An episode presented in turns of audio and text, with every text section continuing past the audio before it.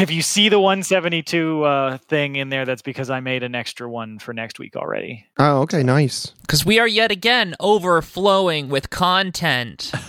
yeah, I'm moving this like, hey, look at this cool organizing thing Maine Ironworkers did, which is not tied to any like. It's not urgent that we talk about it. It's just an interesting organizing story. So I've now punted that like two or three episodes in a row. Mm-hmm. Oh gosh. And now now that it's in the cold open, people are going to be like, "I got to get that. I got to know what you're talking about." well, it's it's mostly just based on a labor notes article. So as always, we highly recommend folks read labor notes. Great source. but if you don't have time to le- read labor notes, there is a show that will read labor notes for you. That's right. Oh yeah, I mean, what's the, the the line? We read the news uh, so you don't have to. yeah, that's right. oh, I think the line is actually.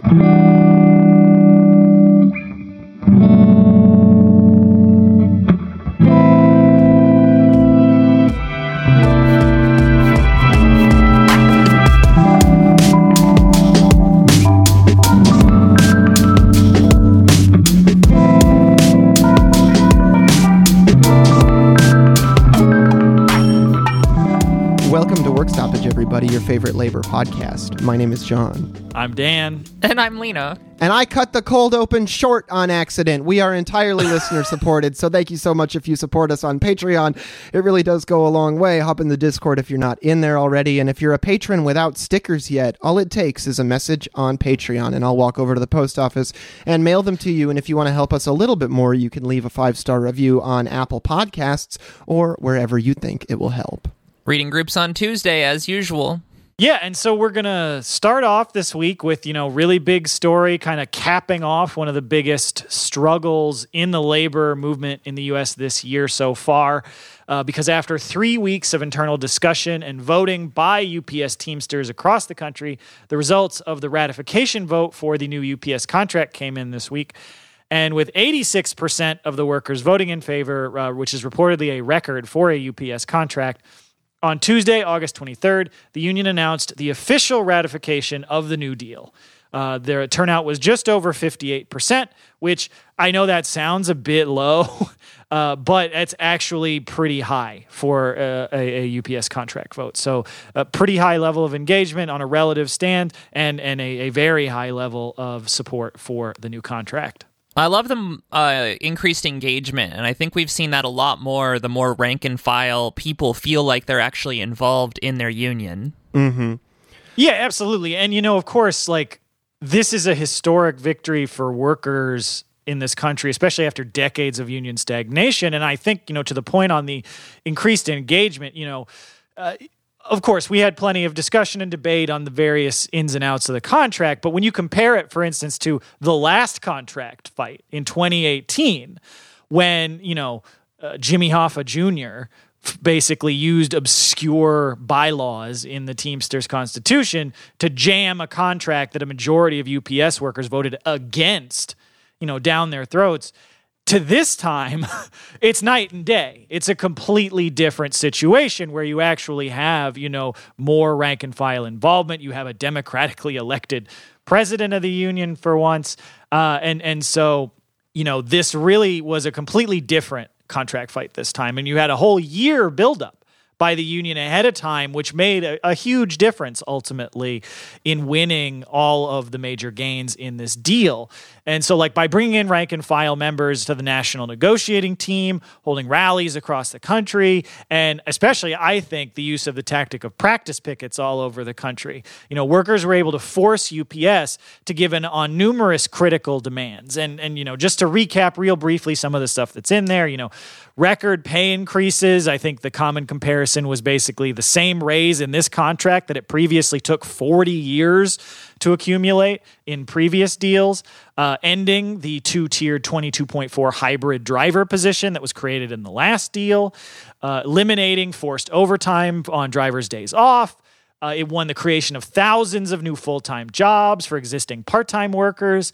Uh, established Martin Luther King Day as a, paid holiday for the first time, tightened restrictions on subcontracting, and and a whole. I mean, got one AC in all cars.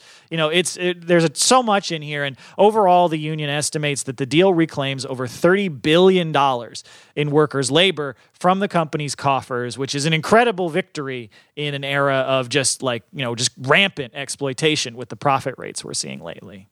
Yeah, and it also sets a really great precedent in the labor movement in general. In fact, and we'll talk about it later with the UAW negotiations that are going on with them helping them with things like the practice pickets, which are extending to UAW, and also just uh, really helping bolster people who want to organize in places like Amazon. Yeah, it's yeah. really hard not to immediately jump to that comparison just because it does feel so pressing. But there are just a few things that the Teamsters have not hammered. Oh, sorry. Mm-hmm. I just rec- I sorry, I just saw this part. That is no longer true. Oh, uh, cool. So, yeah, Breaking so news, just... everybody. There are no longer a few minor issues left to be hammered out in the Teamsters UPS contract. Yeah, I, am just going to. sorry. I'll, I'll, just skip ahead to the it's quote. all good. So yeah, you know, and and in a statement following the ratification vote, uh, TDU co-chair Eugene Braswell said, "quote." We showed UPS that we were ready to strike if we had to. That's how we ended a generation of givebacks under Hoffa and put our union back on the offense against UPS. End quote. And uh, you know, one of the other things that I just want to point to, you know, as we go forward from this, because of course this isn't like this may be sort of the end of this stage of the struggle specifically at UPS but this is a jumping off point, you know, for I think a lot more struggles and victories to come in the labor movement inspired by what was won in this contract and with so many other labor struggles across the country. And just to highlight that specifically there was a recent uh, you know piece put out by bloomberg law that identified that over 58000 workers have won nlrb elections to join unions so far this year which is the highest in 20 years and the 662 victorious elections so far this year show that despite how extremely stacked our system is against us, and we'll talk a little bit about that system in a, a later story. Um, you know, when workers actually stand up and fight back, we can win even in adverse conditions.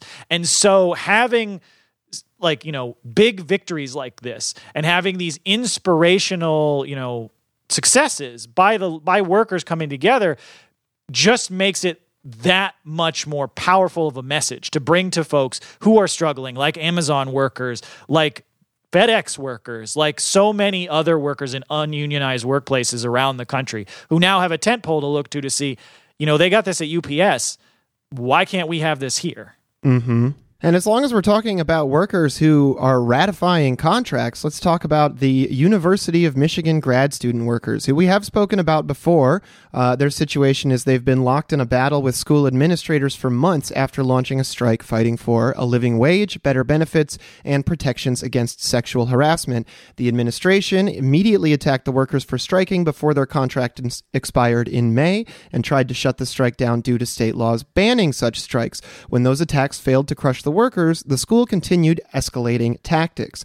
Now, prior to the end of the spring semester, the school announced that they would issue grades in struck classes without the approval of striking grad students teaching them, essentially giving students fake grades and undercutting the entire legitimacy of their institution as an accredited, you know, place of education. And then, as if there was room to get crazier from there, the school threatened just a couple weeks ago to somehow permanently replace any workers who continued the strike into the fall semester. However, these tactics clearly come from desperation because the school has obviously been feeling the pressure from the about 1,000 striking workers. And this week, five months after the strike began and just one week before the start of classes, the school finally was forced to improve their contract offer to a level the bargaining team could take back to the workers. The bargaining team recommended the new three year contract while opening openly acknowledging that it doesn't contain everything they would have liked to see. Gosh, it strikes me as uh, pretty interesting that once you are a week out from classes starting, the school's like, okay, f- fuck it, fine. Here's most of the stuff you want well, yeah, especially in the face of a bunch of new students coming in. Is that the first thing that you want new students to see? Is the fact that you are an intransigent administration that is against all of the people who are making the actual experience of the students come to a reality that is a good education. Yeah, well, and also, like, is there any fury greater than the parents of a first year freshman who have just paid for that student's tuition and are mm-hmm. dissatisfied with the state of the institution? Exactly. No, 100%. Like, from the, like, I can just imagine the administrators thinking about getting those phone calls. phone calls, threats, mysterious mysterious well, things be- left under the handles of their car doors like well because like when you're in that very uh you know cushy position of being one of these university administrators very isolated from most uh you know unpleasantness uh these like parents who are would be legitimately outraged at like the disruption of of these services is like just out of nowhere, just to just a complete like terror to, to those people. So yeah, that definitely ramped up their leverage. And one of the things that I will just say, like you know, through this whole process, through this whole strike, GEO, like the the the graduate employees organization, the union for these workers, has been like one of the most i think remarkably transparent unions like that we've we've followed on this show constant bargaining updates uh, and and also just like being completely open about how all the negotiations are going, the tactics from the administration, and and just continuous rank and file engagement and and like I feel like I saw more like votes during this on how they would continue, or at least you know the announcement of those votes publicly, which of course many unions do these internally. Uh, but I just you know want to highlight that they, they were you know not not mid like uh shy about the fact that there were issues in the contract that they didn't quite get to where they wanted to. But to explain that, you know, they're they're at the peak of their leverage right now and they were able to get the majority of what they were fighting for. And so that is, you know, enough to make this basically this is the next, you know, basic if the metaphor I think I would like to use I guess is for like if you're climbing a mountain and it's like this is where you basically are putting your next like pick point into the rock, mm-hmm. like where you're actually going to be able to anchor and climb up forward from that. That's kind of what I think about, you know, these sorts of contracts where you it's been a long drag out fight. You didn't get quite everything that you were fighting for, but you know, you've probably achieved the most that you can at this moment. But you're going to be able to build on that in the future. Mm-hmm. And so like yeah, in this new contract uh I will say, like the gains for PhD students in this are pretty ridiculous. And so, because PhD students are about 70% of GEO, and they will be getting their stipends raised to an annual wage of $36,000, which is up 50% right away from their current $24,000 stipends. And uh, by the end of the three year deal, many of the PhD students will be seeing up to a 80% increase in their wages. Now, unfortunately, master's students making up, you know, about proportionally like half as many, uh, you know, as the uh, the the doctoral students did not get quite as big of a raise, but they are still getting substantial wage increases of an immediate eight percent raise, then a six percent raise, and then another six percent raise, which averages out to a total of about twenty one percent over the three year deal. Well, and another really important aspect of the contract is that it improves healthcare benefits for mm-hmm. trans workers, improved sexual harassment protections, which was a major part of what they were fighting for, and increased maternity leave to 12 weeks in in uh, in parity with faculty the university did try to downplay the impact of the strike by claiming that the shift of PhD students to yearly rather than uh, two semesters with no summers, the way that you know even the faculty ten uh, exist, is actually was just quote in the works for a number of years, which obviously was only really won by this fight from the workers. It even like and I, I, I almost want to draw a parallel to some of the critiques of, of the UPS contract when people were like, oh, the 22.4 was guaranteed to come down. It's like, no, the workers fought for that. That's how they that's how they won. Well, and it's just silly to say that things were in the works that only ever came out when the workers actually started to strike. I mean, we saw Starbucks do this with like health code violations in particular. Like mm-hmm. the workers would start organizing, and then Starbucks would mysteriously have a clean store and a nice working environment all of a sudden. And it's like, who hmm, really thinks you're dink, you know? yeah, they're like, oh, well, we were going to do this this anyway. And it's like, when? Yeah. Okay. I don't believe you. What, Coward. Well, yeah, it just happened today that Yeah. just lined up. Wow, the stars aligned. Incredible coincidence that this Yeah. happened during this strike. I was going to pull over before my tire blew out anyway. Yeah. exactly. No, I mean it's ridiculous, and and and yeah, like they the the the union was very open about the fact that you know this deal does prioritize raise uh, raises for workers on the flagship Ann Arbor campus, and that workers on outer campuses in Dearborn and Flint will receive lower raises than in Ann Arbor, about half uh, as much. But you know, recognizing that the workers are not satisfied with the disparities, but that this contract offer was by far the best that had been received in the five months, and that their leverage was only likely to really decrease if it went on, if the strike went on for too much longer.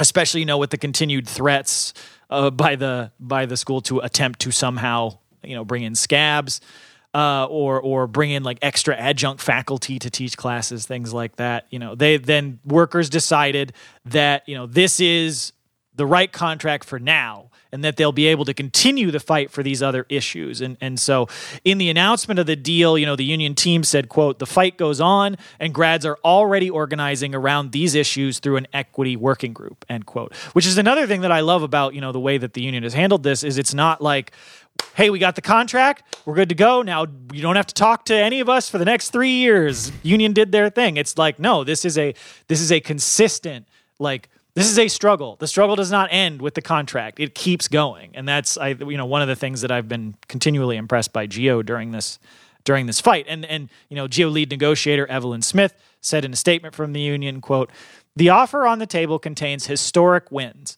The administration wants to take credit for these wins, but we know it wasn't their generosity that got us here, but the power of an unprecedented member driven long haul strike, end quote. And so, you know, following the agreement being reached, workers voted on the new deal throughout the week. And this Friday, uh, August 25th, workers announced that they had voted by a overwhelming tally of 97% to ratify the new contract. that number keeps coming up. that's that's how much the uh, Teamsters ratify or pre-approved their strike by, and then it's also the amount that the UAW just recently pre-approved their strike by. Foreshadowing the end of the episode. Yeah. and I mean, I think that it really is speaking to what you mentioned earlier, Dan, of how transparent this union has been and how democratic it has been. Because if they really are able to, you know, get this sort of, of consensus out of the entire union, it's clear that that is only achieved through that sort of, of you know, democratic and inclusive policy. Absolutely. And we also heard from Contract Committee Chair Amir Fleischman, who said in a statement, quote, What this campaign has shown is that the University of Michigan can be better. This comes at a time where higher ed is under assault, where universities are cutting whole departments and eliminating tenure, and when tuition fees are skyrocketing only as quickly as administrators' salaries. Our campaign fought against these trends and instead imagined a university that could be true to its values, play a positive role in the community, and treat its workers fairly. We're closer to that goal now than we were 10 months ago, but it remains far off. We hope the lessons from our campaign will inspire others who share our vision at this university and beyond to join the fight and stand together to create the future we deserve. End quote. Beautiful. Absolutely beautiful. Hell yeah. So, uh, following up a, a couple stories of, you know, happy ratifications to to kick off, let's get back into the usual labor stories of pain. Yeah. we got to do it. Uh, mostly be, you know, because of how terrible the legal situation is for unions in this country. And specifically, we're going to be following up with workers at TruStage uh, who are fighting in Madison, Wisconsin against a uh, really shitty employer. Uh, we first talked about these workers back in June on episode 160. Uh, TruStage is an insurance company that provides financial services to credit unions and other cooperative organizations. And a- at their location uh, in Madison, Wisconsin, there's about 450 of the workers there who are organized with OPEIU Local 39. That's the Office and Professional Employees International Union.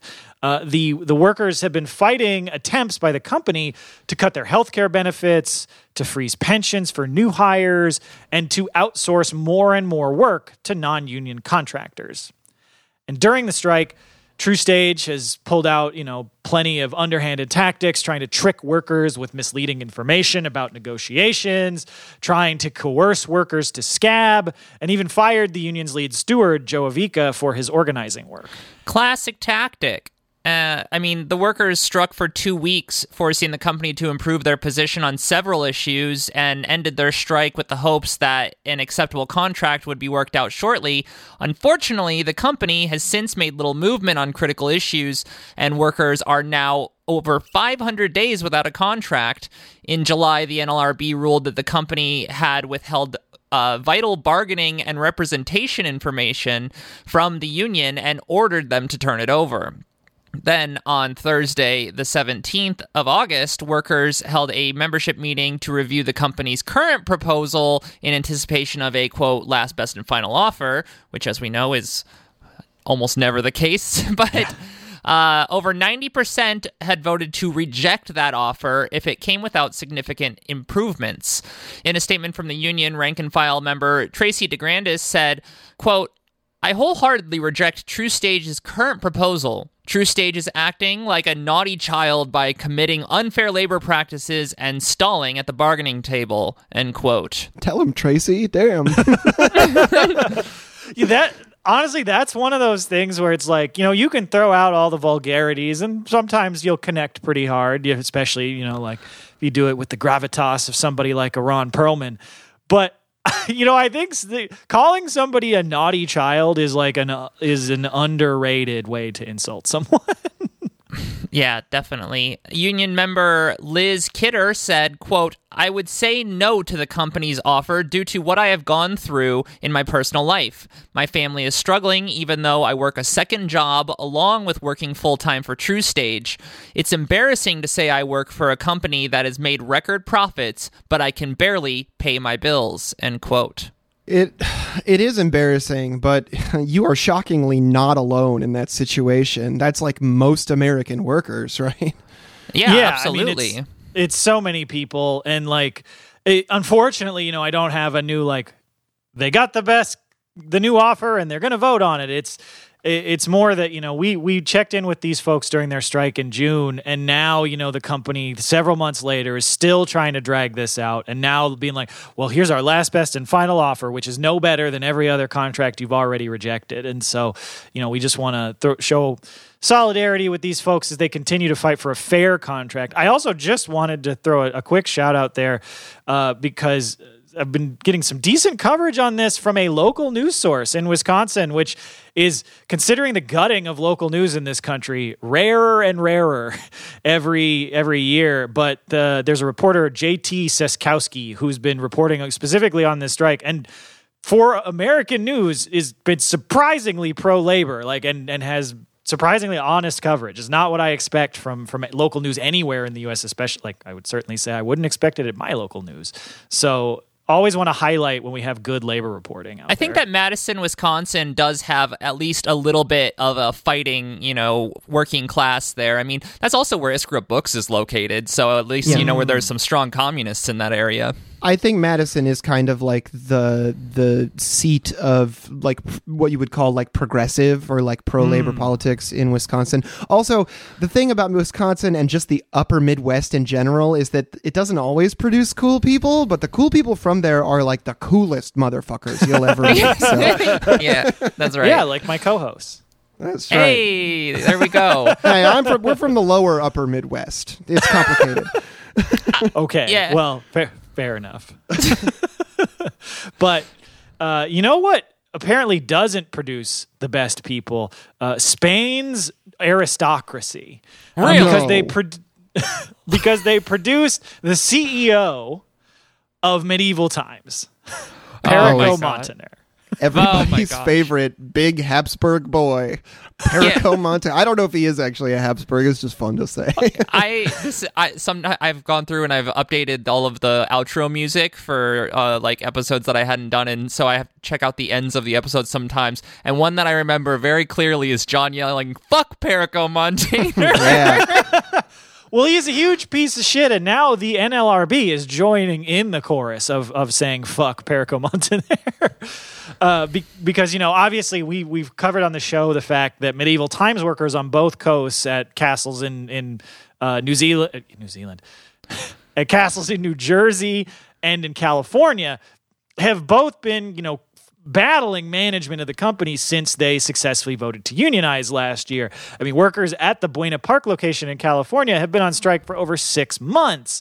And now finally, there's a new NLRB complaint against the company, citing them for repeatedly breaking the law. And so, as reported uh, by Dave Jamieson in the Huffington Post, the NLRB issued a new complaint uh, last Monday, August 21st, citing Medieval Times for illegally firing workers for organizing, trying to pressure TikTok to delete the union's account, and withholding funds from union workers.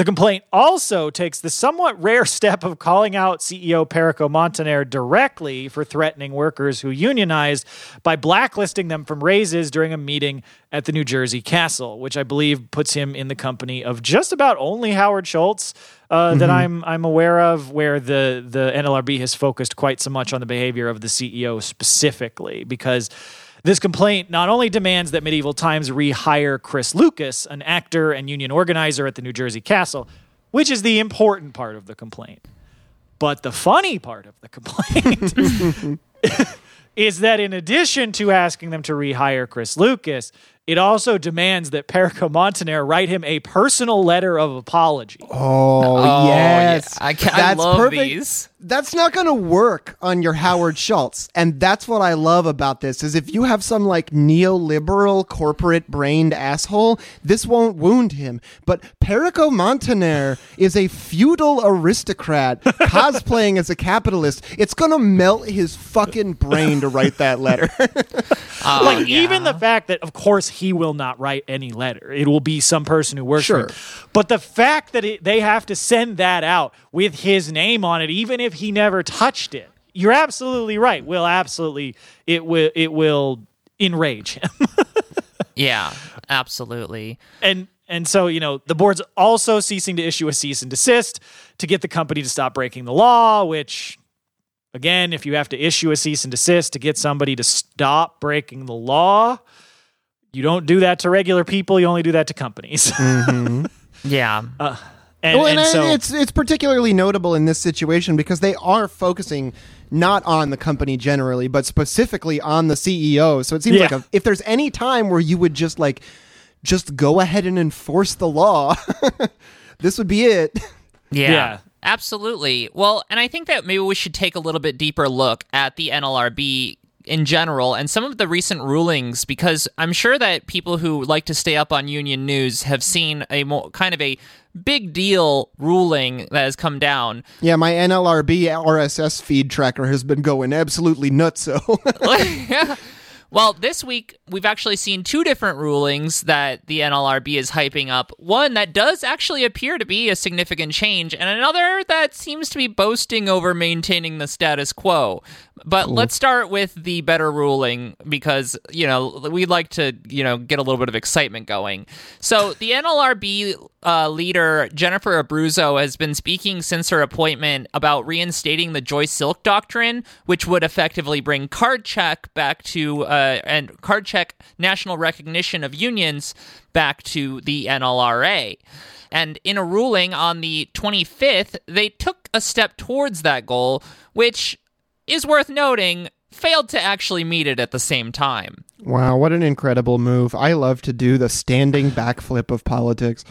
I have, I have so many thoughts on this ruling but i'll wait till you finish yeah. So the new rule would make it so that the case, so that in cases where it, an employer interfered with a union election to the point of it not being a fair election, which that is up to interpretation, the NLRB could issue a bargaining order which previously would have had to have been granted by a judge.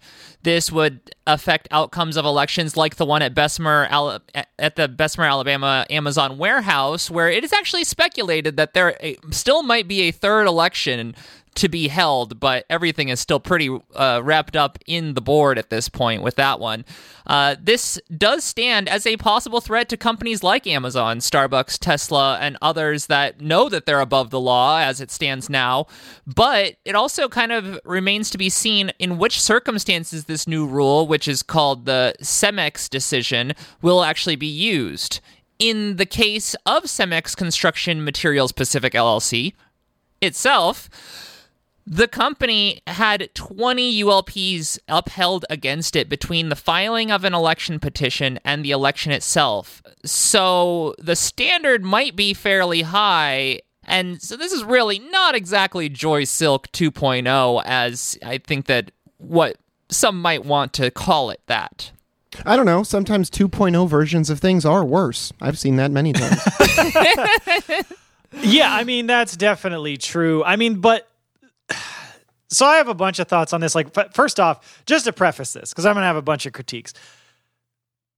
This ruling unambiguously makes union busting harder. That is true. And therefore, mm-hmm. that's a good thing. Like, this is a good ruling. This improves the situation for union organizers in the US.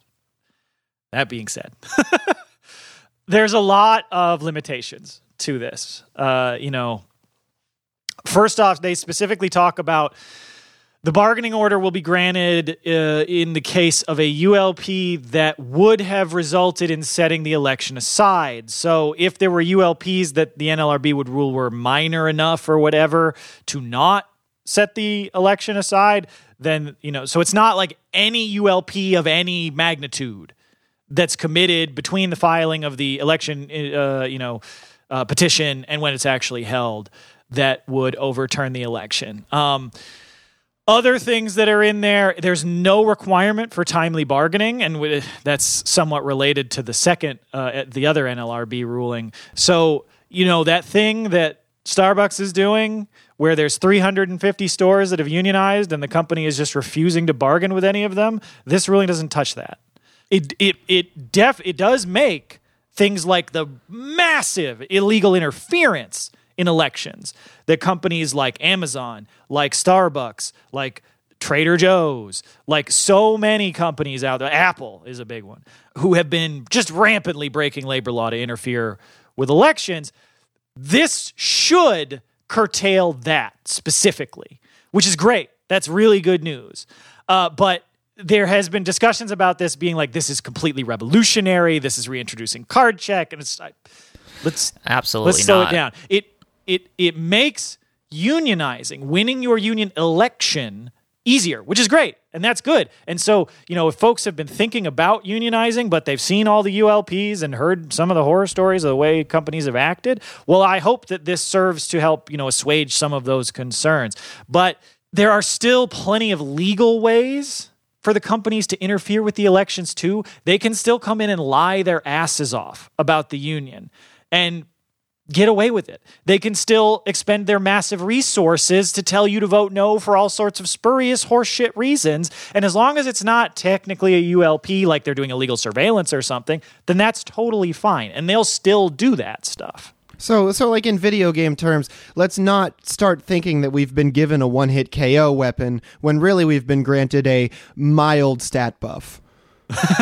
Yeah, I mean, also, I think that another thing that's worth questioning is in what circumstances the NLRB will actually rule on this, because mm-hmm. if it is supposed to be related to something like the Joy Silk Doctrine or card check, will it only apply to elections where uh, you, the unions have filed with 50 plus 1 cards filed? Right. Uh, because currently you actually only need a third of the workers mm-hmm. to file cards to actually get your election. And I think that that was actually the case in Bessemer. So I don't even know if the example I gave would even be one where the NLRB right. would come down with that ruling because they can't guarantee that 50 plus 1 of the workers have requested representation by a union. Well, it's also interesting to me because it's like, is that is that a precedent that needs to be set now because it's been taken out of the hands of a judge? Or is that just something that was like not even consider like was was this were all of the details of when a bargaining order was appropriate just left to the like individual figure of the the judge? And now it's like well okay since we don't have some guy in a wig deciding we have to like actually develop well, precedent for this? Or it this essentially you know overturns a previous several decades long precedent that just Right. allowed companies massive leeway to commit ULPs. So this is like rolling back to no, you can't do that anymore because you know as we've talked so many times, like I, I think we've seen like two bargaining orders ever issued like since we started this show, and I think they were both at Starbucks. Uh, um, and so this, I do think in the short term we might see more bargaining orders, but I think more likely what we're going to see is that you know the. You, I think you'll see more bargaining orders at small companies where Sure. you see a, where they they're not hiring Littler Mendelson. Whereas if you're hiring Littler Mendelson or Morgan Lewis or Labor Relations Institute or one of these other fuckers, like that, they're ju- they're going to change their game plan, and and this rule will make that game plan harder, but they'll they'll adjust and they'll keep trying to do union busting in ways that will help them avoid these bargaining orders. Now, all of my poo pooing just to say that like I'm mostly pushing back on this because a lot of saw a lot of people using this as a justification to say, "See, we should support the Democrats. This is why you should vote for Biden." And that is just like, first off, please develop a political memory longer than three seconds, and second off, this the same president that crushed a rail strike less than a year ago. So even on labor, this guy sucks. And even with the heightened activity of the NLRB that we have been seeing and the increased amount of, of interjection that they've been willing to engage in into union politics and union struggles, it's weird to see the Democrats try to take credit for that as if they just did that out of thin air. And it's not a response to the massive wave of organizing that's happening on the ground. Because if the NLRB didn't become more active, workers in this country at the level of uh, consciousness and organization that they're building would eventually be like, well, we got to fuck up this institution too, I guess. Yeah, it would make some of my organizing easier. I think that that's one of the most important points that we need to point out is that this isn't handed to us by the Democrats. This is fought for by the workers and won by the workers. And if we want to talk about something that is actually emblematic of what the Democrats do, we can talk about that second ruling that I was mentioning earlier, where uh, the NLRB has decided that they're going to uh, create a new rule that will roll back a, a rule that was tried to put it, be put into place in 2019 by the previous NLRB, which had four different parts originally designed to uh, allow companies to more easily object to and delay union elections. The rule would have gone into effect this September. That seems pretty significant. And this new ruling rule rolls back that 2019 ruling. But one interesting thing about that is that that rule change has already been struck down by a court of appeals judge, partially because of improper, uh, you know, time for comment and, and a couple other little technicalities. But the NLRB is taking credit for that because they are rolling back something that wasn't actually going to come down anyway. And if anything, this is just, I guess, another barrier to it actually being implemented, assuming there's a, another administration change. I mean, this is pretty emblematic of the Democrats being like, hey, look at how great we are for upholding the status quo. Well, it's kind of funny to be like, hey, uh, you know that thing you don't remember that uh, didn't happen? We did that. What? yeah, no, because the whole thing, it, this story, which it's like the actual impact to people will be like, oh, so the thing that could have happened but then wasn't going to happen didn't happen. Got it. Also, So, it's like- not being implemented until December of this year. Which is after the September deadline, R- which also right. it wasn't going to be implemented in September anyway. It was just it's a bunch of nonsense. The important thing with that ruling, which because that the way that was presented was NLRB makes new ruling to you know st- uh, end unnecessary delays in union elections, which that sounds great, um, but it's it's NLRB cancels attempt by Trump administration to make delays worse. th- attempt which was already blocked in the court system but really what this whole you know Charade. Yes, that's a great word for it. The whole charade around this ruling, I think, points to, but is to another issue with the actual good ruling.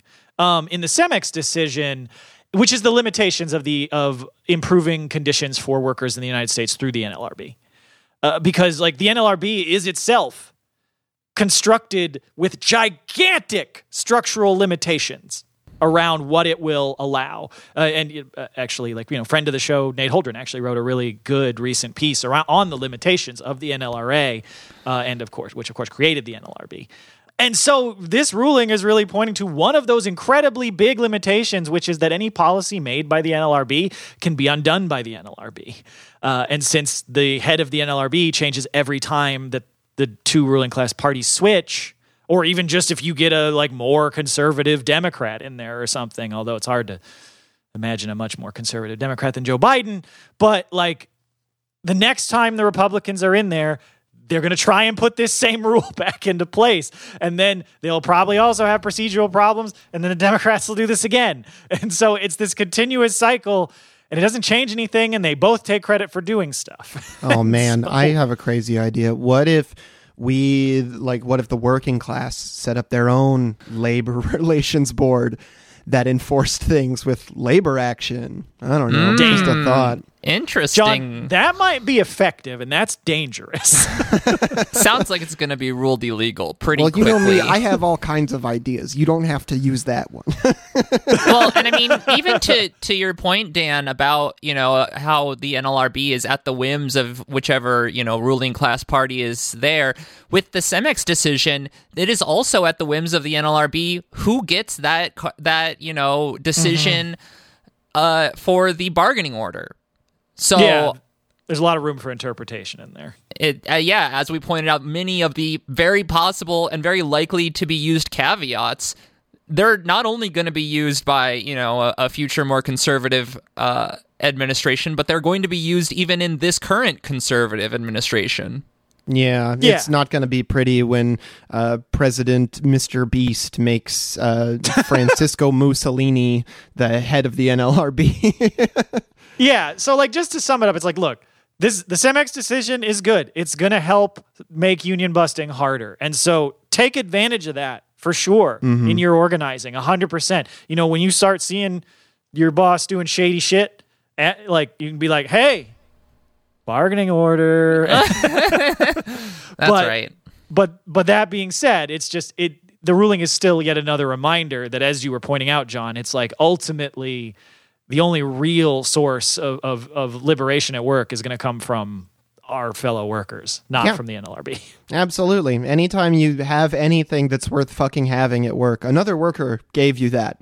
Whether there are people who are striking right now or people who are long since dead. Uh, yeah. Exactly. And so, you know, speaking of a case where even the Democrats cannot agree on whether to support mild, uh, uh, you know, improvements for some workers. We've got another unfortunate veto story out of Minnesota. This is the second one of these that we've had uh, this year. Just this was this is at the city level instead of the state level, because uh, you know this is once again, Uber and Lyft continue to wage a corporate terrorism campaign against the people of Minnesota. Uh, because and we got a, a, new instance of that when a new law, which was passed by the mini, or I guess probably a city ordinance, technically passed by the the Minneapolis City Council, but that has the force of law.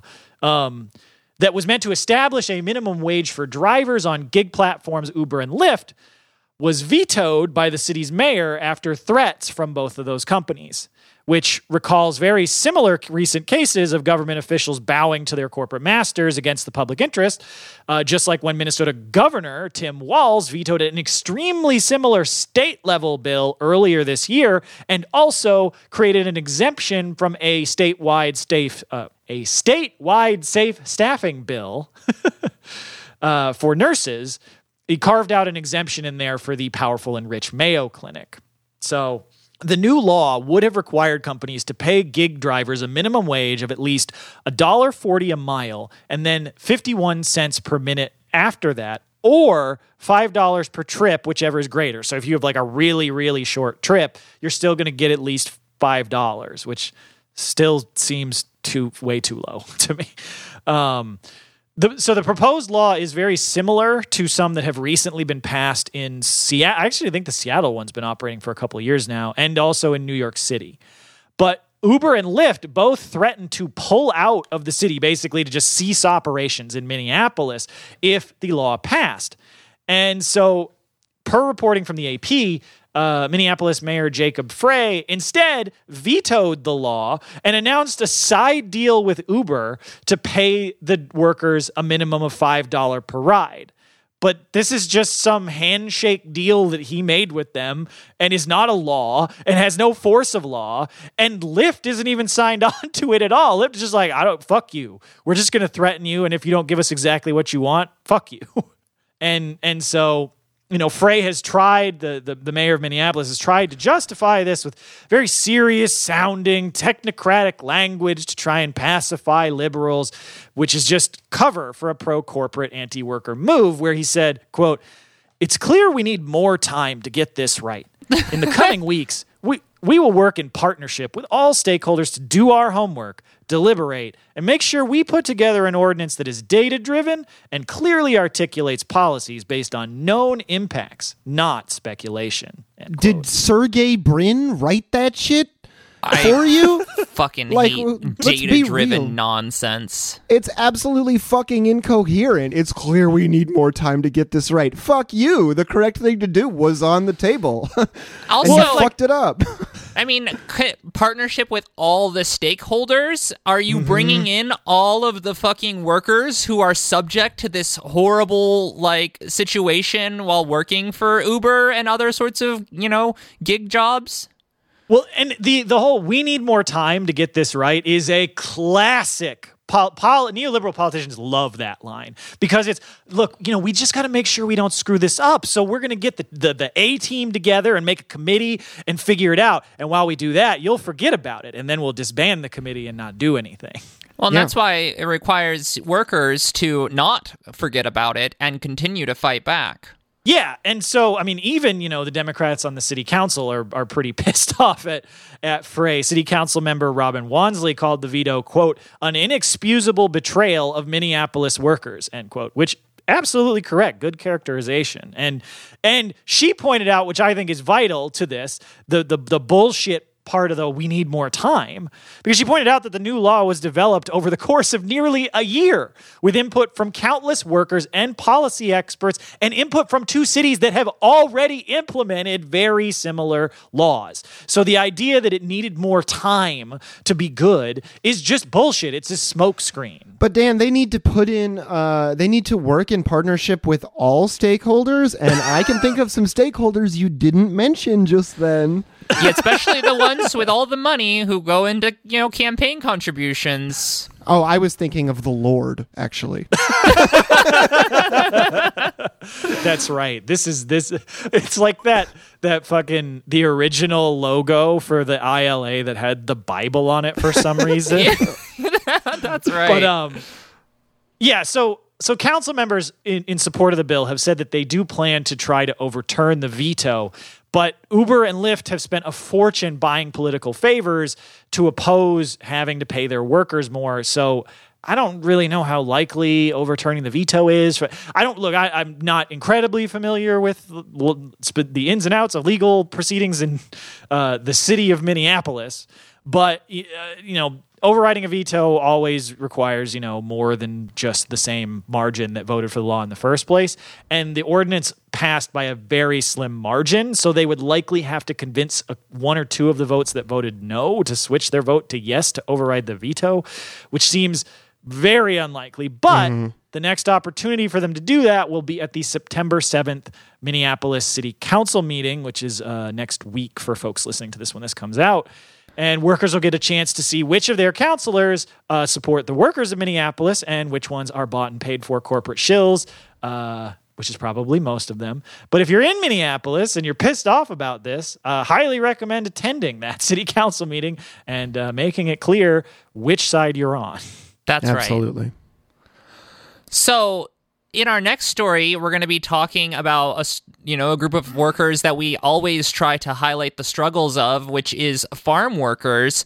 So, as we have said in a recent episode, New York has recently passed a farm worker labor rights bill, which is similar to the California law, which extends basic labor protections of the NLRA to agricultural workers who are cut out of the law due to a 1930s uh, it, use of racism. This new law has enabled United Farm Workers, the union, to organize at least five farms in upstate New York. But unfortunately, the same uh, classic racist union busting tactics that we've seen at farms in California has emerged in New York as well. As per reporting in the Times Union, the New York Farm Bureau and its farm and its farm owner members have engaged in a classic union busting, lying to workers that the United Farm Workers is only there to steal their money in the form of dues and also to challenge the ability of the union to organize uh, temporary workers even in the first place one of the main pushes for the union organizing has been, you know, appalling conditions that temporary workers face consistently. Workers at uh, Porpiglia Farms are made to live in con- in a converted garage space, which the owner defended as "quote government approved housing," end quote, uh, which is so vague. Yeah, uh, photos of the space provided to the Times Union show cement floors and uninsulated cement block walls. Uh, yeah, not the best conditions for people who are producing the food that we eat. Not the best conditions for fucking anybody. A converted garage is a fancy jail cell. Let's be clear about what that is. Yeah, because like I, I, you know, I was when I was reading the notes for this, I was looking at some of the pictures that the Times Union posted that they'd been, you know, sent by by organizers in the UFW, and like, look, I have seen worse, you know, barrack style housing used on farms before, uh, you know, but in, we're not racing stories, to the bottom here, folks.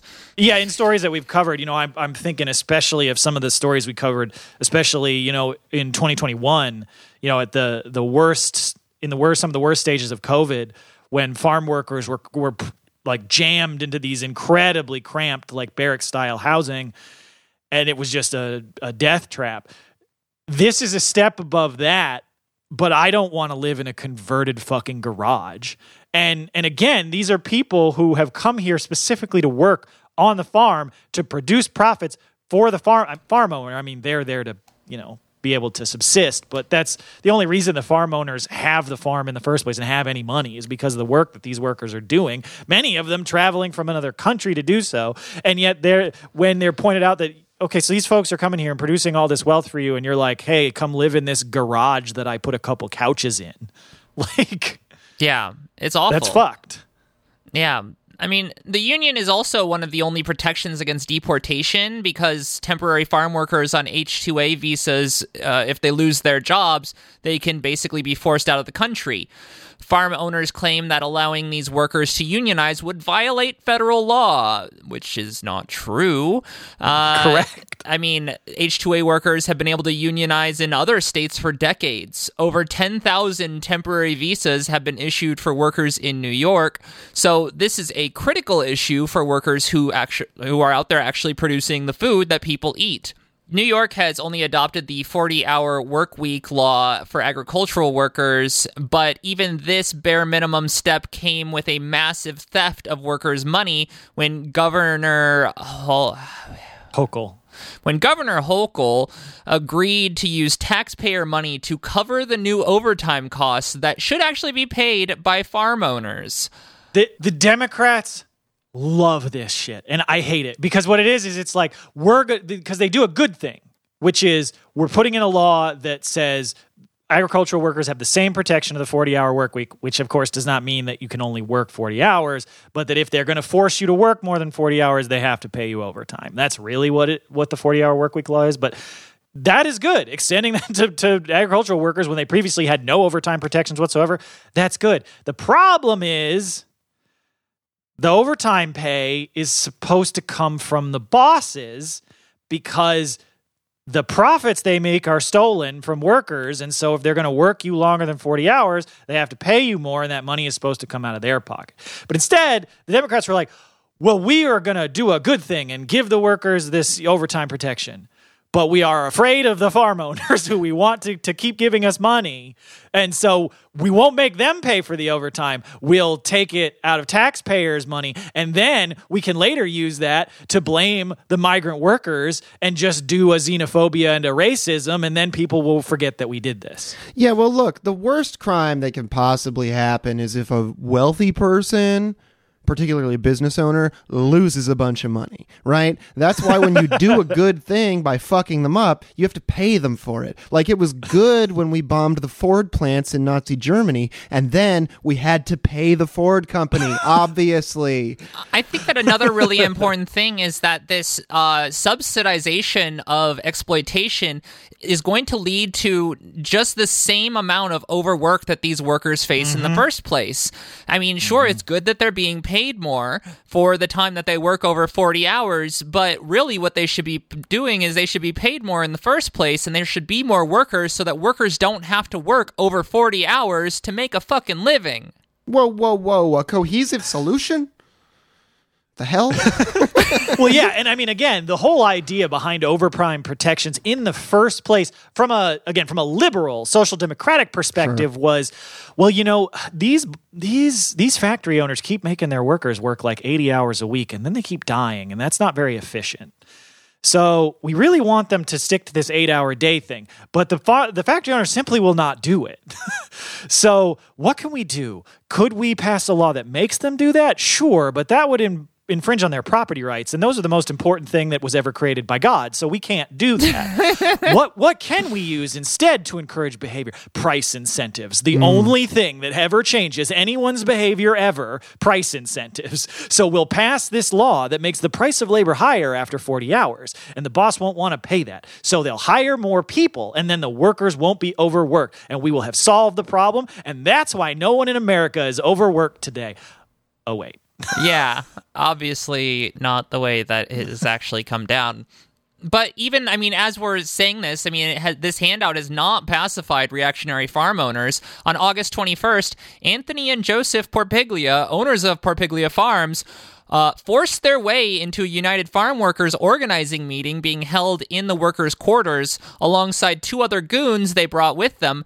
They screamed at workers for organizing, demanding to know who invited UFW representatives to the farm, and chased off several of the Mexican and Jamaican workers and threatened the United Farm Worker organizer if she did not leave the farm immediately. Damn. Like, like yeah, they busted into someone's house. So like. Uh, are there no tenants' rights? Well, is it too spicy the, to say kulak behavior? no, I mean it's extremely literally. Uh, I mean, this is, yeah, about it. it. The only other thing would be like if they passed a new law that said like you have to pay the workers overtime, and so they burned down their own mm-hmm. apple farm. Like that, that, would be the only way they could more uh, emphasize that. But yeah, no, I mean this is just unfortunately this is extremely classic behavior for farm owners in the United States. This is this sort of thing, this sort of f- like physical intimidation, like violently breaking up organizing meetings. Like this is the sort of stuff, you know, the UFW was born out of, was fighting against this sort of stuff in California. And unfortunately, it's not confined to California. We have and I got to say though, it's saying the name Porpiglia and then talking about a violent assault is is weird because Porpiglia is such a funny name to say. yeah, once in a it, while you get those like Scott the Guglielmo. Classic. Yeah, and so like, you know, the union has of course condemned the attack on the workers, putting out a, a, a statement uh, you know, that not only can you not interfere with the right to workers broadly that the law specifically gives them the right to organize in company housing. So, because of course, this is another problem with, you know, this giving the, the farm owner oversight over the housing. You should absolutely make them pay for it, but you shouldn't put them in charge of it because then they just do this shit. They just barge in. They're like, well, this is my building. I own it. So I can just go wherever I want and abuse everybody who's there. Oh, great. Now we've advanced to feudal lord behavior. I mean, yes, very much so. I mean, that's that's that's really where a lot of this comes from. And so, like, you know, the union specifically pointed out that this is not new behavior from these farm owners. They they pointed out that they have a long history of racist behavior towards the workers at their farm, and they pointed to a to a consent decree from back in 2006. They got a consent decree for racist behavior during the Bush administration. Damn. Do you know how abusive you have to be for that to have happened? Like, that is wild that they were consistently being so abusive to specifically black Jamaican workers that even the, the, the Bush administration's federal government was like, all right, you got to cool it. like, it's wild. And so, you know, of course, the UFW's filed ULP charges against the farm owners for the raid. You know, I don't think it will. Actually, no, I know it won't be covered under the CEMEX decision because while, you know, these workers have state rights to organize, they are still not covered under the NLRA, uh, which is one of the things the PRO Act would have changed that the Democrats had no real intentions of passing. But so, you know, these workers, even with these ULPs, it's still not going to like automatically give them a free union election. And so, in a statement, UFW Secretary Treasurer Armando Elenes said, quote, the boss's aggressive and threatening effort to limit workers from speaking with union organizers only underscores what we believe to be deeply unjust, exploitative, and abusive status quo at Porpiglia Farms. The Porpiglia brothers should be ashamed of themselves for using these intimidation tactics to silence their workers from speaking with their elected union representatives for trying to crush their workers' rights to a union, for physically threatening and intimidating a union organizer, and above all, for seeking to profit off the misery and fear of their fellow human beings. The Porpiglia brothers need to immediately cease these illegal activities and negotiate a fair union contract with the UFW. End quote. Hell yeah. Absolutely. And also, I mean, more than that, we just need to get farm and agricultural workers and every other worker covered under the same kind of labor protections as everybody Well, yeah. else. and and all every time I feel like every time we talk about the struggles of farm workers on this show, it's just so it's this is one of those things farm work to me that I'm like I feel like even to normie libs, you could make the case that it's like why do we why aren't all our farms co-ops? Like why why are why is there an overseer in farming? Like you're going to watch those videos of like farm workers just like doing just absolutely unbelievable labor and you're going to tell me those are the people that should not be in charge of running it and it should be these guys who sound like they're villains from a GTA game. Well, and it's also like you don't even have the flimsy ass excuse to hide behind that you have with like pilots and rail workers, where it's like, oh, you know, they're too essential to the national infrastructure, whatever. It's like if one farm goes on strike and that farm doesn't produce blueberries, no, there's no threat to national anything. so it becomes pretty obvious that it's just racism. I mean, when you look at the Yeah. demographics of farm workers and you look at the way that they're treated legally and the pattern over the last like 100 plus years it's race it's just ra- it's there's literally nothing else going on there but racism Yeah, exactly. Because like you have the classism is built in, but it's that distinction. Why are the domestic workers? Why are the agricultural workers treated so much less? And it's it's just the racism. yeah But um, Every single time. Yeah. So, you know, we've talked a lot about academic unions on this show. And sometimes you think when there's a successful strike at a university, the administrators might finally realize, you know, all that bullshit we did during the strike, maybe that was a bad idea. Maybe we should change our approach. Maybe we should try working with the workers. And maybe that'll actually make everything run smoother. Unfortunately, the folks at the new school have not done that. Uh, because you know last year we talked about the longest strike by adjunct faculty in U.S. history at the new school in New York City. That struggle culminated with the occupation of multiple buildings on campus by students in solidarity with their teachers, which forced the administrators to relent and agree to the core, union's core needs in a new contract. And so now student workers at the new school are fighting for a union of their own. And unfortunately, school administrators are back to their old union busting ways. So the new Student Workers Union, or NUSWU, as they have stylized it, uh, is made up of 900 student workers, largely undergraduate, but in many different roles, uh, including health workers, tutors, maintenance workers, and other critical positions at the school.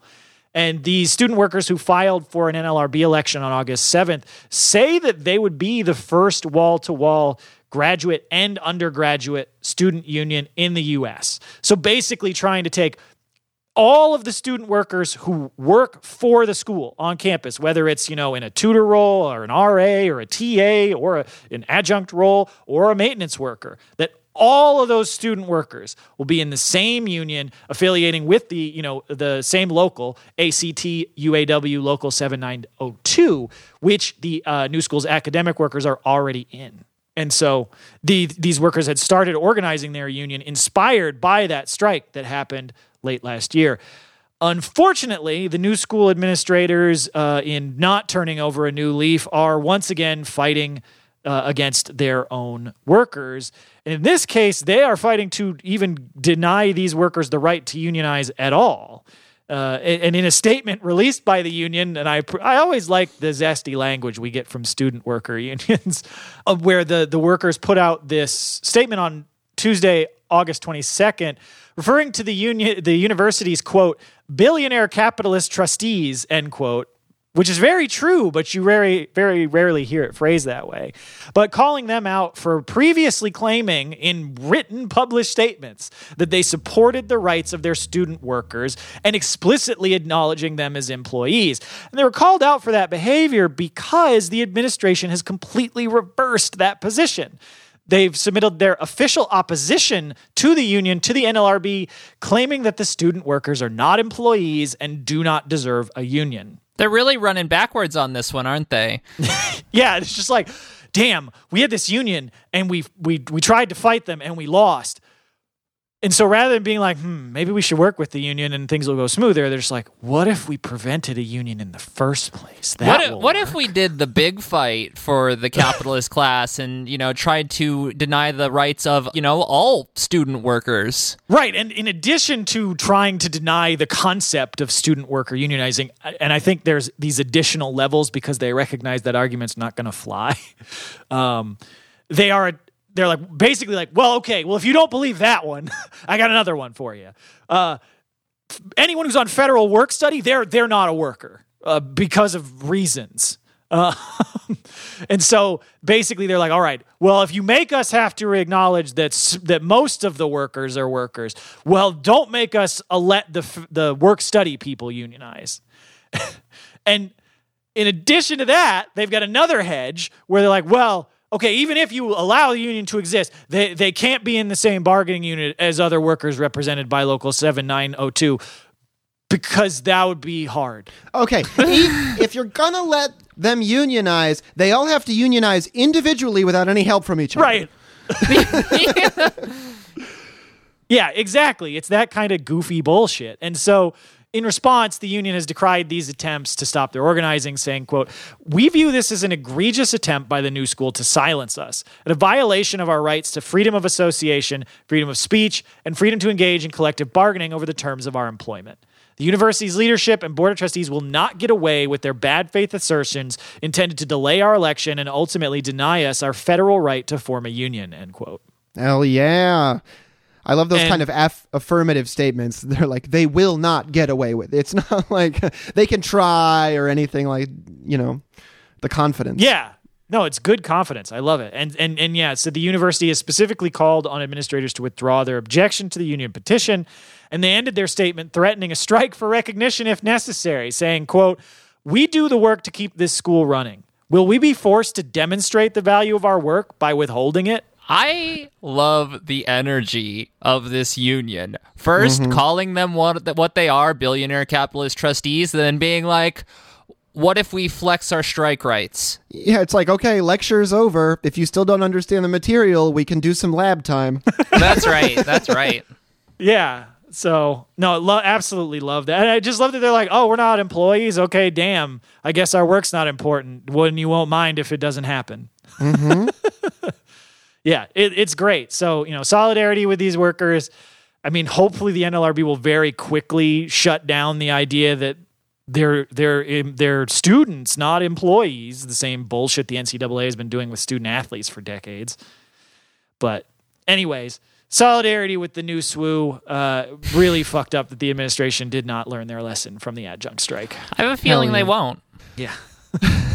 Well, speaking of an industry we haven't talked about all that often on the show, we're going to talk about the Brooklyn Alamo Drafthouse, which is unionizing with the UAW. And the movie theater industry uh, has taken quite a few hits during the course of COVID, but now that everything is open again, despite that being a questionable decision, companies are once again raking in enormous profits for blockbusters. You may have heard of uh, Boppenharby, the famous movie phenomenon. Yes, that's right. Uh, but this windfall has not made its way to the workers, actually making it all go. And now some of them are fighting back. So on Monday, August the 21st, we saw workers at the Brooklyn Alamo Drafthouse file for an NLRB election to join UAW Local 2179. This is the second location to unionize after a fight by workers to join the IWW at a Texas Alamo location last year. And I got to say, it makes a lot more sense to have an Alamo Drafthouse in Texas. Uh, you know, I, I supported the workers at both locations, but I got to say, on the corporate level, that one makes more sense. Um, so, a supermajority of the theater's 190 employees, this is over 75%, signed cards in favor of the union, which bodes very well for their eventual election victory. The bargaining unit includes ushers, wait staff, box office workers, line cooks, and bartenders. In a press release issued on Monday, the workers pointed out that despite being the company's most profitable location, they have been repeatedly denied raises while the company claims they can't afford them.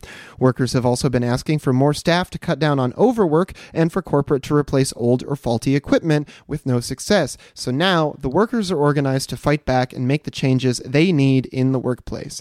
Yeah, which rocks. I mean, those are just precisely the same complaints we hear from every set of workers. Well, like the the equipment's old. Um, we we don't get raises. Uh, there's not enough of us. Like.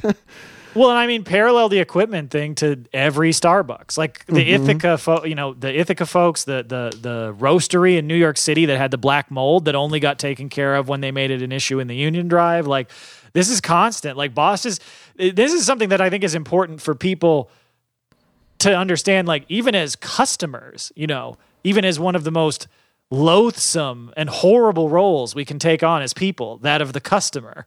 Like even in that persona this is something you should care about because bosses generally in capitalist enterprises will happily serve you completely toxic food and, and beverage as long as they can it's cheaper for them to do so. Every mm-hmm. single time. And uh, you know, if, no matter how much money they make off of that, they're not going to fucking give you any of it. So, in the press release, uh, workers at the Brooklyn Alamo pointed to how during opening weekend for Barbie and Oppenheimer, colloquially known as Oppen Oppenheimer, the company bragged That's about right. serving over 300,000 customers at its 40 locations. Damn. That's like three rainforest cafes. Meanwhile, all workers got for this massive surge, massive surge in labor was some Panera sandwiches and a thank you email. One, okay, you make better food than Panera at Yes. the fucking location. yes What the fuck? Uh, that so was close- one of my biggest problems with this when I read it. I was like, first off, like Panera is just about the worst chain you can possibly give somebody as a thank you. Mm-hmm. It is the least exciting, like fast food type thing to give people. I can't think of anything worse. Subway, maybe? It was the only thing that I can think of that would be like less exciting is stuff that isn't like that broad of a chain. It's like, oh, we got you stuff from Au Bon Pain, the Yeah, airport's like three day old sandwich maybe we store. just got you some Einstein Bros bagels that were about to go out or something. um, but uh, closing their press release, the workers said, quote, the workers of Alamo Drafthouse downtown Brooklyn demand that the company respect its exploited workforce and share the profits reaped year round with those who sacrifice their bodies, minds, and hearts to create those profits, end quote. Absolutely fucking nailed it, so guys well said. you deserve so much more than Panera Bread. I mean, you deserve your raises, you deserve proper staffing, you deserve uh, safe working conditions, and more than that, you deserve like PF Chang's or something. I mean, like you deserve like some kind of local steakhouse. Well, you're in New York. you could at least spring for like Shake Shack or something. Yeah. Like, come on. Come on. Yeah, that's a that's going to be a new tagline for the podcast. You deserve better than Panera Bread. I mean, and we mean we mean that in two dimensions. One which is really important, and one which is fun to say. Let's be clear. Like, That's right. But you know, some workers who also deserve a hell of a lot more than they're getting uh, is every worker. But specifically, you know, we want to point out the plight of auto workers because, of course, we've been eagerly anticipating as we approach the deadline for the contracts between the UAW and the big three U.S. automakers Ford, GM, and Stellantis, which I will once again remind people used to be Chrysler. Uh, and for all the old people like me, uh, and so this this showdown is is coming. You know, less than three weeks away from when we're recording this today on September 14th, and the union took a major step this weekend towards a potential strike at any or all three of them. Uh, on Friday, uh, August 25th, the union announced the results of their strike authorization vote with a whopping, as John mentioned earlier in the show, 97% in favor of striking if a deal is not reached by the 14th. And as John mentioned, notably, this is the exact same level of near unanimity as the Teamsters strike authorization vote. And specifically, the workers at Ford seem like extra pissed off because Ford workers voted 99% in favor of a strike, which is, I think, the highest strike authorization I've seen at like a, a place that's large enough that you're basically almost certainly not going to get uh, exactly 100. Well, you, you you know what Ford stands for, right? Fix our contract, Tony. That's right. That, I'm like, oh, that's, yeah, that spells right. Yeah. well, and I mean, on top of the Ford issue, I mean, Stellantis has been incredibly intransigent. When watching oh, some yeah. of their, uh, you know, because Shawn Fain has been continually doing like, uh, you know, meetings, like virtual meetings with the with the UAW members. Uh, the members will not hesitate to point out how intransigent, especially Stellantis is. So if mm. anyone is going to avoid a strike at all, it seems like it's only GM, and I still don't even have confidence in them. Yeah, I mean, we could see strikes at any or all three. And and you know, speaking of Shawn Fain, you know, he said in a statement following the authorization results, saying, "quote." 97% of you voted to authorize a strike because you know that we do have the power, that we are united and we're not afraid, and we're going to win. The big three's race to the bottom ends on September 14th. End quote. Hell yeah.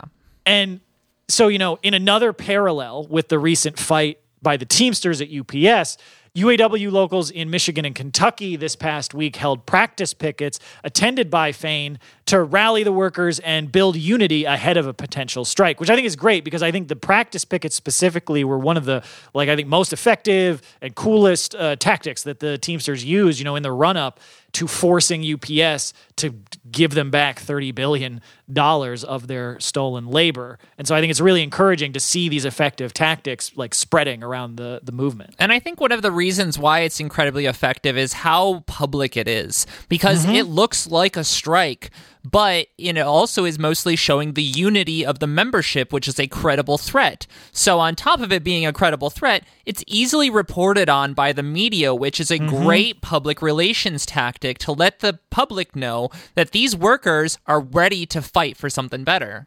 Yeah, absolutely. Well, and it also gives members of the public a place to show their support physically because when you, they're announced in advance, folks can show up. And that just, I think, reinforces the unity because workers then see, oh, hey, the people in the community are behind us. We, if we have to strike, you know, folks will be there standing with us. And so it's, uh, I, it, that, I, there's so many aspects of it that I think make it a really effective tactic. And I think it's really good to see that. And I, I think we'll only be seeing, you know, more and more of those practice pickets as September 14th approaches. But just to real quick summarize, you know, some of these key issues. You know, we've discussed the background to these negotiations in our shop floor discussion, which we put out earlier this month. Definitely encourage folks to check that out for more of the the deep dive background to these negotiations. But largely, what this this the contract that you know the workers are fighting for is to address you know, decades of giveaways in concessionary contracts, especially since the 2008 bailout. The workers are demanding a 46% wage increase to catch back up from, you know, how far their wages have fallen behind. Hell yeah. The return of COLA to take the bite out of inflation, which only continues to be a problem, and to keep low raises in the future from really actually being pay cuts. Absolutely. Ending the rampant abuse of temp workers on horrific schedules, ending the two or sometimes more than two tiers uh, uh, wage system, and uh, raising conditions at EV plants to be the same as other auto plants a 32 hour work week, which has been a really awesome proposal and that's garnered a lot of attention, which is great, and vitally, the right to strike over plant closures. I'm so excited for the 32 hour work week to seriously be a union demand from a union with real power because we always say that those sort of things don't come without real struggle and real struggle happens with organized with the organized working class and this seems like a really great first step towards actually getting that 42069 that we've been talking about for so long. That's true. Well, that's right. And you know, the UAW is really kind of the perfect union to be really raising this demand right now because it's actually a demand they made in the past, uh, a long time ago in the past, back in the 60s. Uh, you know, in the days when Walter Reuther was head of the UAW, and, you know, they're kind of embracing this sort of like social Keynesianism sort of philosophy of, of, of like the way that you boost the capitalist market is by improving conditions for the workers which of course they abandoned with neoliberalism. But during that period, Reuther, one of the things, the, the, one of the last like big pushes they made was a push for a 32 hour work week. And by now, with decades of automation since then, I mean, a 32 hour work week should be a moderate demand. It's of course not. It's considered radical and extremist. It's got people like Jim Cramer out there trying to call Shawn Fain a communist and saying it was Marx and Engels and Shawn Fain and all this other goofy bullshit. Well, he But, should like- know. Yeah. Uh, former Spart. Uh, yeah, Spartus. I Jim love Cramer. that. That quote is so Um, funny. but uh no i mean it, it's the sort of thing that with the productivity levels of modern uh you know uh, productive forces we should be what was the buckminster fuller prediction i think that we'd be at like 15 hour work week by now honestly especially in like manufacturing there's no reason it shouldn't be that way. Uh, but of course the bosses will portray it as ridiculous. But even despite their attempts to do that we've already seen some signs that the pressure is working. Because this week Ultium, which has been a very controversial uh, company that we've talked about previously on the show for their horrific working conditions, they're a battery production plant that was built in cooperation between GM and LG. So here's a case where uh, GM is getting into the the story here for the first time. Uh, and they actually they have had such horrible wages. Uh, they were starting at sixteen fifty an hour that that actually became so much pressure that GM has already caved and reopened their existing contract with the UAW and agreed to raise uh, wages at the Ultium plant by about 25%, three to four dollars an hour for all their employees, and making making it so that the lowest starting wage at the plant is twenty dollars an hour instead of sixteen fifty. Now, that's not where it should be. That's not catching up to the UAW master agreement. But the fact that they won this as an interim raise in the middle of an existing contract I think is all like that's a great sign because that takes a lot of pressure to, Absolutely. to get something like that to happen. And so, uh, and in another major similarity, unfortunately, to the UPS struggle, the corporate media is already running cover for the automakers by fear mongering about the cost of a potential strike. Always got to bring out the what, but at what cost? And as Sarah Lazare reported for Workday magazine, the business press is specifically throwing around the, the idea that the strike would, quote, cost $5 billion in losses to the economy, end quote. Not the economy. And also, hold on. What economy? Like, what, what are you talking about? Literally, like, just is is it just a bunch of rich people's bank accounts, or do you mean like the GDP? Or are you talking about stock prices? What what the fuck do you mean? Also, Well, right, who because it's came like- up with this number? Well, that's the thing because you know when you think about it, you're like, oh, it's going to cost five billion to the economy. That's a lot of money. And then you think about it, you're like, well, the defense budget's a trillion dollars, so is five billion really a lot? And then you think about it again, and you're like, wait, if if they do a strike at the car makers, I don't think the cost of eggs is going to go up. So what the fuck? Who's who's paying that cost?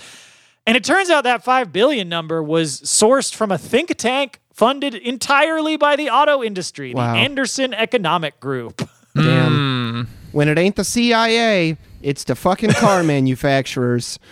Yeah. and and so again, this is one of these classic fear mongering tactics where first off, even if the five billion dollar number was true, you know who that harm is going to?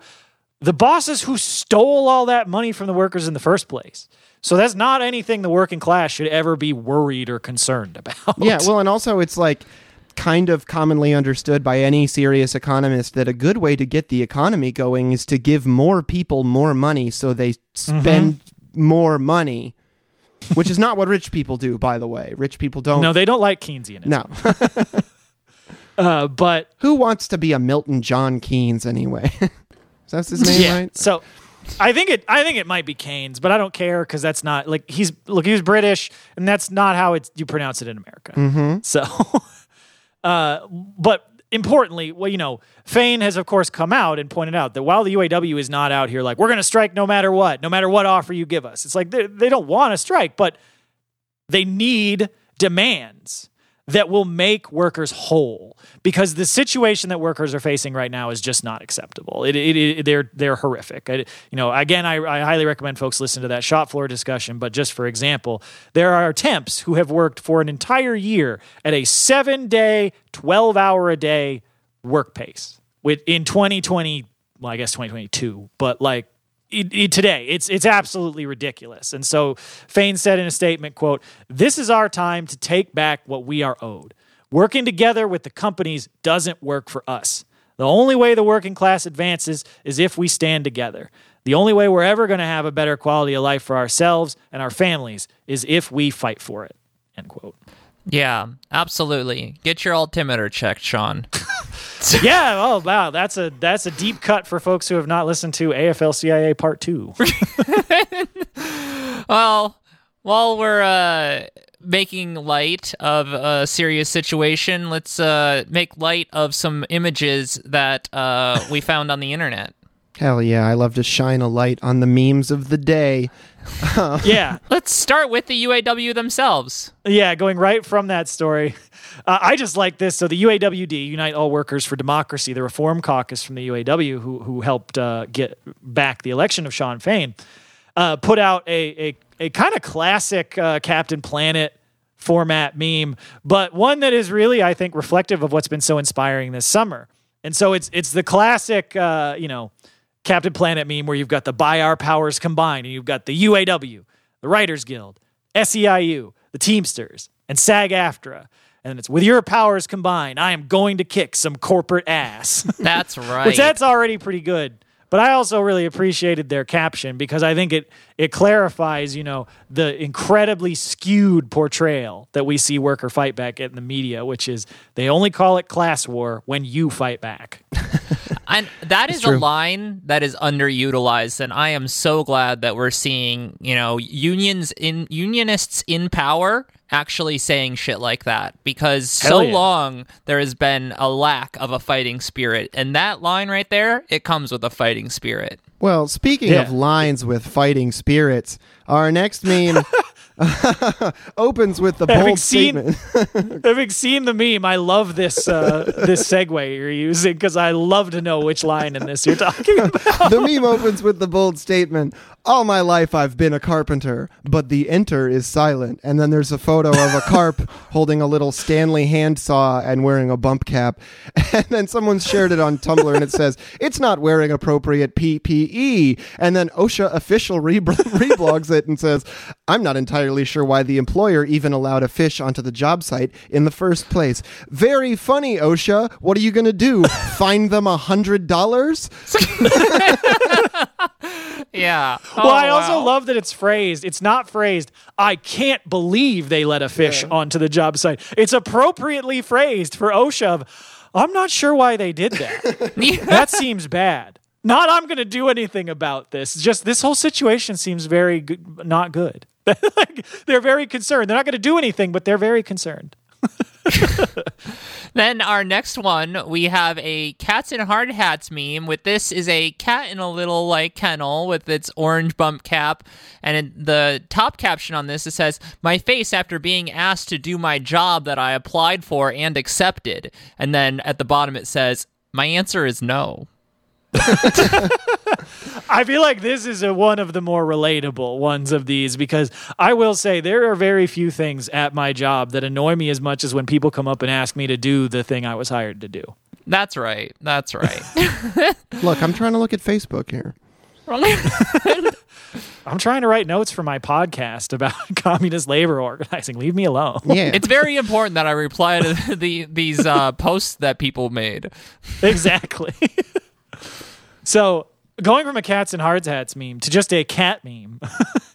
I just really like this one. I this one I really don't think is new. I think this is a pretty old meme, but I saw it recently, and I thought in the uh, context of the recent victory at UPS, it, it was an interesting contrast. Where so I, I know this is an Amazon delivery, but because we've had memes about you know like UPS drivers showing up to deliver stuff in gold chains, but this one is a a Amazon delivery one where it's a picture of like a cat on a front porch next to an Amazon package that's been dropped off. And then it's then below it it says delivered today. It was handed directly to a receptionist or someone at the front desk. That cat's going to take care of that package just fine. Delivery person's That's got right. no No. worries. I, I really appreciate that apparently folks are, are really branching out in their search for for new receptionists. Yeah, absolutely. And then this last one is an ode to anyone who has experienced unpleasant heat in this recent summer, uh, which I think is a lot of fucking people, including myself. And Well, I, and especially y'all in the Midwest last week with that heat dome was, was- especially atrocious. It was gross right up until Yeah. like yesterday. Yeah. I, I don't have AC in my house, and it got up to 85 in my house one day. It was ridiculous. it was it was only one day, so you know it's not you know like what we were talking about in California, but still it was pretty fucking unbear. It was it was awful. But uh, I need to know. This is gonna be this is a question that has been going on, and I'm afraid to ask. Where is what is this from? I don't know. this is Adam Driver in some fucking movie. Uh, it's from ah, what's the name of the movie? See, we don't even know. See, I Oh, bet there's so no. many people who don't know this. So this is the Marriage Story. Marriage. It's from it's from Marriage Story. Yeah. So Okay. I couldn't remember if the movie was called Marriage Story or Divorce Story. Oh, okay. Well, this is the every day I wake up, and this is every day I wake up, and it's too hot, and then he hits the wall and is crying. Yeah. Feel that. yeah, I know that that's one of those ones where if you wake up and you're, you're just like already sweating, you're just like already seriously. Yeah. I have to get out of bed. Fuck this. And then, you know what, going outside, and you're like, oh my God, it actually is worse out here. Yeah. Unbelievable. Yet another reason we need an actual heat standard from an actual worker protection agency, OSHA. Yeah, absolutely. and uh, you know, you should demand that also with your fellow workers. Uh, beyond that, we're ending the episode for right now. That's the meme review, folks, and we're out of here. That's right. And if you'd like to support us as an entirely listener-supported show, you can do that at patreon.com slash workstoppage. It's the only way that we get any funding for doing this. You can check out our new series on unions and the mob, and this time on the ILA. We've got all sorts of amazing back content, whether it be the shop floor discussion on the UAW or the reference to the AFL CIA episodes that we talked about. Uh, and then also jump in the Discord and come hang out with us. There's the reading group on Tuesdays. Write us a review somewhere, literally anywhere. Follow us on all the places. The links are at workstoppagepod.com. Listen to Beep Beep Lettuce, listen to Red Game Table, and as always, labor peace is not in our interest, and solidarity forever. Solidarity. Solidarity, everybody. Thank you.